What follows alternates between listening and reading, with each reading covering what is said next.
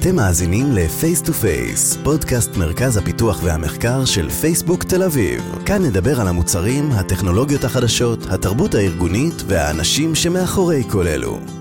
שלום וברוכים השבים ל-Face to Face, היי שגיא. היי טל, והיום אנחנו שמחים לארח את מירי פרוזן, director of engineering בקבוצת ה internationalization של פייסבוק בקליפורניה, וזו פעם אחרונה שאני אומר את המילה המסובכת הזאת, אנחנו קוראים לזה i18 בקיצור, תכף נדבר גם על זה. בעברית אומרים i18, ואנחנו הזמנו את מירי כי אנחנו חושבים שלמרות שהיא לא נמצאת פיזית בתל אביב, זה תחום שהיא אחראית עליו, הוא תחום מרתק שמעסיק מאוד צוותי הפיתוח שלנו, וכנראה גם אה, צוותי פיתוח בכל מקום. ננסה להבין ממנה איך מייצרים חוויה שמתאימה לשפות שונות במוצרים שונים בלי לאבד את הידיים ואת הרגליים. אה, אנחנו, מי שהתנסה בזה אה, בטח יודע שזה די מסובך לייצר מוצר שעובד בכמה שפות? אה, מעל מאה.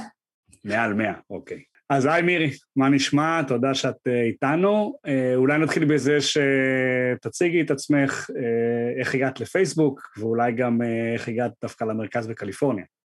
לפני 13 שנה, בעלי התקבל ל-MBA בקונטיקט, ואני הייתי בת 25, אמרתי וואלה, מגניב, אני מתכנתת, אני יכולה לעבוד מכל מקום, ניסע לארה"ב.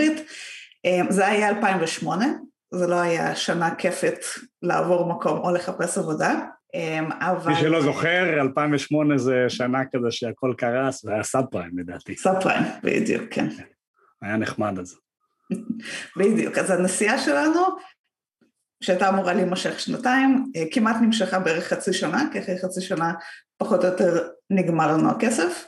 בפועל, כמו שאמרתי, באנו לשנתיים, בינתיים עברו 13, אמ, אז אה, יהיה לנו כיף. אמ, אז 2008-2010 היו שנים קשות, כשהוא סיים את הלימודים הוא קיבל בדיוק הצעה אחת לעבודה אחרי הלימודים, אבל ההצעה הזאת הייתה גוגל אה, בסיליקון וואלי. אמ, אז ככה הגענו לסיליקון וואלי. הייתי פה שלוש שנים בסטארט-אפ, אה, באתי לכאן, אמרתי, וואי, סטארט-אפ זה מגניב, founders, אה, פחות נהניתי מהנקודה שזה אף פעם לא ברור אם מחר תהיה לי עבודה, ואז אחרי כמה זמן אה, חברה מאוד טובה אמרה לי, וואי, נראה לי את מה זה תהני בפייסבוק. פייסבוק ב-2013 הייתה עדיין חברה יחסית קטנה, משהו כמו 7,000 עובדים, the rest is history. אני בפייסבוק נכנסתי בתור מתכנתת, היום אני eng אה, דירקטור, זהו, עברו שבע שנים. טוב, מה זה בעצם אומר internationalization? 18 מה עושים בצוות? אז internationalization באופן כללי זה תהליך שהופך מוצר, מוצר תוכנה, או האמת היא כל מוצר, ממוצר שתומך בשפה אחת למוצר שיכול לתמוך בהרבה שפות. דרך אחת לעשות את זה זה לעשות מלא מלא העתקים של אותו מוצר, אה, אבל זה כמובן אה, לא מאוד יעיל. אה, במקום זה יש ספריות, ספריות שקיימות בתעשייה, ספריות שאנחנו מפתחים, אם אתה משתמש בספרייה הזאת, in runtime, האפליקציה תדע באיזה שפה היא צריכה לרוץ ולהציג את כל המחרוזות של האפליקציה בשפה הנכונה. עכשיו זה בעצם לא רק טקסטים, זה גם, אה, יש אה, לפעמים תמונות וכל מיני אה, אסטים אחרים שצריך לתרגם אותם, איך זה עובד? אז תמונות זה משהו מאוד יותר חדיש, תכף אני אדבר על התמונות. אתה צודק שזה לא רק טקסט, זה גם כולל תאריכים, שעות, כל ה-AM, PM, currencies, מספרים. פסיק לעומת נקודה, זה דברים מאוד מעניינים, כי איפה שבישראל משתמשים בנקודה, במקומות אחרים משתמשים בפסיק, וייס ורסה.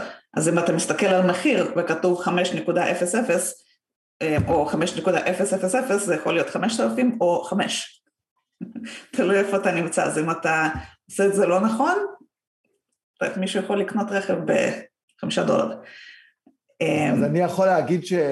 אני בכמה קבוצות של מנהלי מוצר וכמה קבוצות של יזמים לשעבר, ואין שבוע שלא עובר השאלה הזאת של איך עושים את זה, איך תומכים, ב, ובטח אף אחד מהם לא עושה את זה בסקייל הזה, אז, אז איזה באמת כלים יש לפייסבוק, ואיך זה אולי שונה ממה שעושים במקומות אחרים? אז זאת שאלה מאוד, מאוד טובה. יש המון כלים שקיימים בתעשייה. אם מסתכלים בקבוצות של יוניקוד ו-CLDR, זה committees מאוד גדולים, שזה מה שהם חושבים עליו כל הזמן, ולקבוע את הסטנדרטים בכל העולם. אנחנו כבר מזמן מזמן לא בעולם של ASCII. פייסבוק, בגלל ה scale, אנחנו חייבים לעשות קסטומיזציה להכל. אם אני אתן דוגמה קטנה באנדרואיד, באנדרואיד יש הרבה ספריות שכבר זמינות. כשאתה בונה אפליקציה ראשונה באנדרואיד, אתה כבר שם את כל המחרוזות בקובץ נפרד. אז זה מאוד מאוד בנוי לזה שזה יהיה מלכתחילה עם תמיכה של ITN. אבל דבר נוסף שהם עושים זה כשאתה מריץ את האפליקציה, כל המחרוזות של האפליקציה יעלו לזיכרון בכל השפות שהאפליקציה תומכת בהן.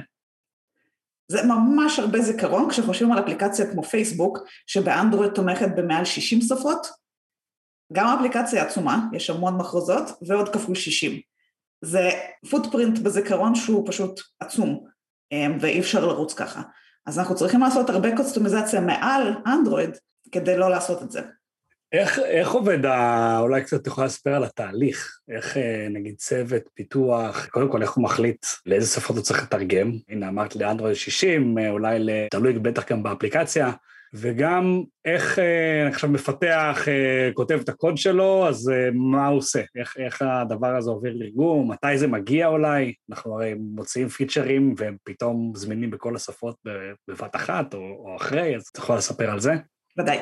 אמ, אז הדבר הכי חשוב כשמפתחים פיצ'ר או אפליקציה חדשה, זה לחשוב על זה מראש. כי זה אה, כל string, כל לייבל, כל כפתור שיש בתוך האפליקציה, חייב לעבור דרך ספרייה של ה-I18N, אחרת אי אפשר לתרגם אותו אחר כך. הרבה פעמים אנחנו רואים צוותים, או פעם היינו רואים יותר צוותים, שלא היו חושבים על זה, כי אתה פשוט מפתח. לא היו חושבים על זה, ואז רוצים לעשות launch ופתאום, אה, אנחנו צריכים עכשיו לבזבז עוד חודשיים, לעבור על כל ה strings, להפוך את כולם ל-APIs אמ, ולשנות את זה. אז דבר ראשון, לחשוב על זה מראש, מראש להשתמש בספריות, יש לנו המון המון linting, כי אנחנו, החברה כל כך גדולה שלסמוך על זה שכולם יודעים שיש דבר כזה, אה, זה פשוט לא פיזבילי. לי מאוד אכפת מזה, אני רוצה לחשוב שלכולם אכפת מזה, אבל בפועל לא. מתכנתים רוצים לשחרר features. אז יש המון המון linting שאומר, אפ אפ אפ, אתה עושה פה hard coding, תפסיק לעשות coding, אה, תשתמש בספריות, ככה צריך להשתמש בהם, אה, המון testing והמון analytics. המון data analytics של באיזה market, המון market analysis, אה, לאיזה market אתה רוצה לשחרר את, המוצר שלך או את הפיצ'ר שלך. עכשיו אם הפיצ'ר שלך, אם זה רק פיצ'ר באפליקציה יותר גדולה, אז ההחלטה של שפה תהיה ברמת האפליקציה, לא ברמת ה features. כי אנחנו לא רוצים, אה, למי זה יעזור שפיצ'ר אחד עובד בהונגרית ושאר האפליקציה לא. כשזה ברמת האפליקציה, שם ההחלטות קורות. של לאן אנחנו רוצים לשחרר, מה ה-slow rollout, אה, זה הכל עולה זמן וכסף התרגום, אז הכל חייב להיות מאוד מאוד intentional. אה, אבל ברגע שה baseline של ה-I18N שם, התרגום לשפות כבר נהיה מאוד מאוד קל, כי עוד שפה ועוד שפה זה לא אה, בעיית הנדסה. איך אנחנו אולי דואגים לזה? אני יודע שיש כל מיני קומפוזיציה של משפט שיכולה להשתנות בין שפות, ואולי שם כן יש איזו הנדסה ש, שצריך לעשות שמוסיפים שפה, אז מה, מה עושים בנוגע לזה? תלוי איזו שפה. אתה לחלוטין צודק שיש אה, שינויים בקומפוזיציה של משפט. אם, עושים, אם משתמשים בספריות ה-ITNN כמו שצריך, לא בעיה. זה הכל קורה בבקאנד וזה הכל uh, קיים מראש. מלכתחילה כשכל היקום של יוניקוד נוצר, מישהו היה צריך לחשוב על כל האפשרויות האלה ואיך אתה עובר ממשפט באנגלית למשפט ב... הוא גרמנית זה הכי מעניין, uh, או אחד המאוד מעניינים כי הם uh, מפצלים את הפעלים לכמה מקומות במשפט, אותו אחד פה, פה על אחד כמה מקומות. אז זה חלק מהעניין של להשתמש ב-APIs של ה-ITNN. טעות מאוד מאוד נפוצה זה לעשות concatenation. נגיד אתה רוצה לעשות string עם פרמטר, נגיד שלום טל. אז אתה תגיד שלום פלוס השם של המשתמש. אז משהו כזה אי אפשר לתרגם אותו כמו שצריך. צריך לשים את זה בתור argument. שלום, argument. ואז המתרגם יכול להחליף את הסדר בין ה-argument לבין השלום. זה היופי של הכלים שאנחנו מפתחים. אז באמת איך, אני חושב שכל אחד שהתנסה בתרגומים והיה מפתח או אפילו מנהל מוצר כמוני, אה, יודע ש-right to left זה כבר רמה אחרת של, אה, של קומפלקסיטי, אז, אז איך מתגברים על משהו כזה? עברית זה בכלל לא right to left, נכון? זו שפה דו-כיוונית, כי המספרים כותבים אותם לכיוון של כל העולם. נכון. באופן כללי המונח של right to left אה, הוא לא לגמרי נכון, כי זה הכל bi-directional. כי ברגע שאתה מתחיל לערבב במשפט, שחלק מהמילים בעברית, חלק מהמילים באנגלית, אז זה הרבה יותר מסובך. כשזה הכל או right to left או left to right, זה הכל מאוד פשוט. כשאני הצטרפתי לפייסבוק, ככה זה היה. זה או הכל left to right או הכל right to left. מה שאומר זה שאם אתה משתמש בפייסבוק בעברית, ויש לך חברים שכותבים באנגלית, כל האנגלית גם יהיה right to left. למרות שהייתה תמיכה בעברית וזה היה right to left, אבל זה היה right to left all the way.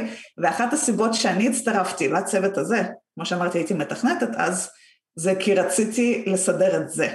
שזה יפסיק להיות כזה אחד או אפס או אחד, ויהיה based on text.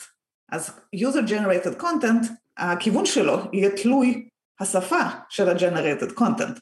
אז האפליקציה עצמה וכל ה-controls יתהפכו, זה כבר עבד קודם. אבל הטקסט עצמו שיהיה קריא, ושדברים שצריכים להיות משמאל יהיה משמאל, מה שלא יהיה מימין, אבל גם זה בעיה לא פתורה. כי האלגוריתם הסטנדרטי כרגע, של להחליט האם הבלוק טקסט הזה, וזה ברמת הפרגרף, צריך להיות מימין לשמאל או משמאל לימין, ואני מדברת על alignment כרגע, לא על uh, האותיות. ה-alignment.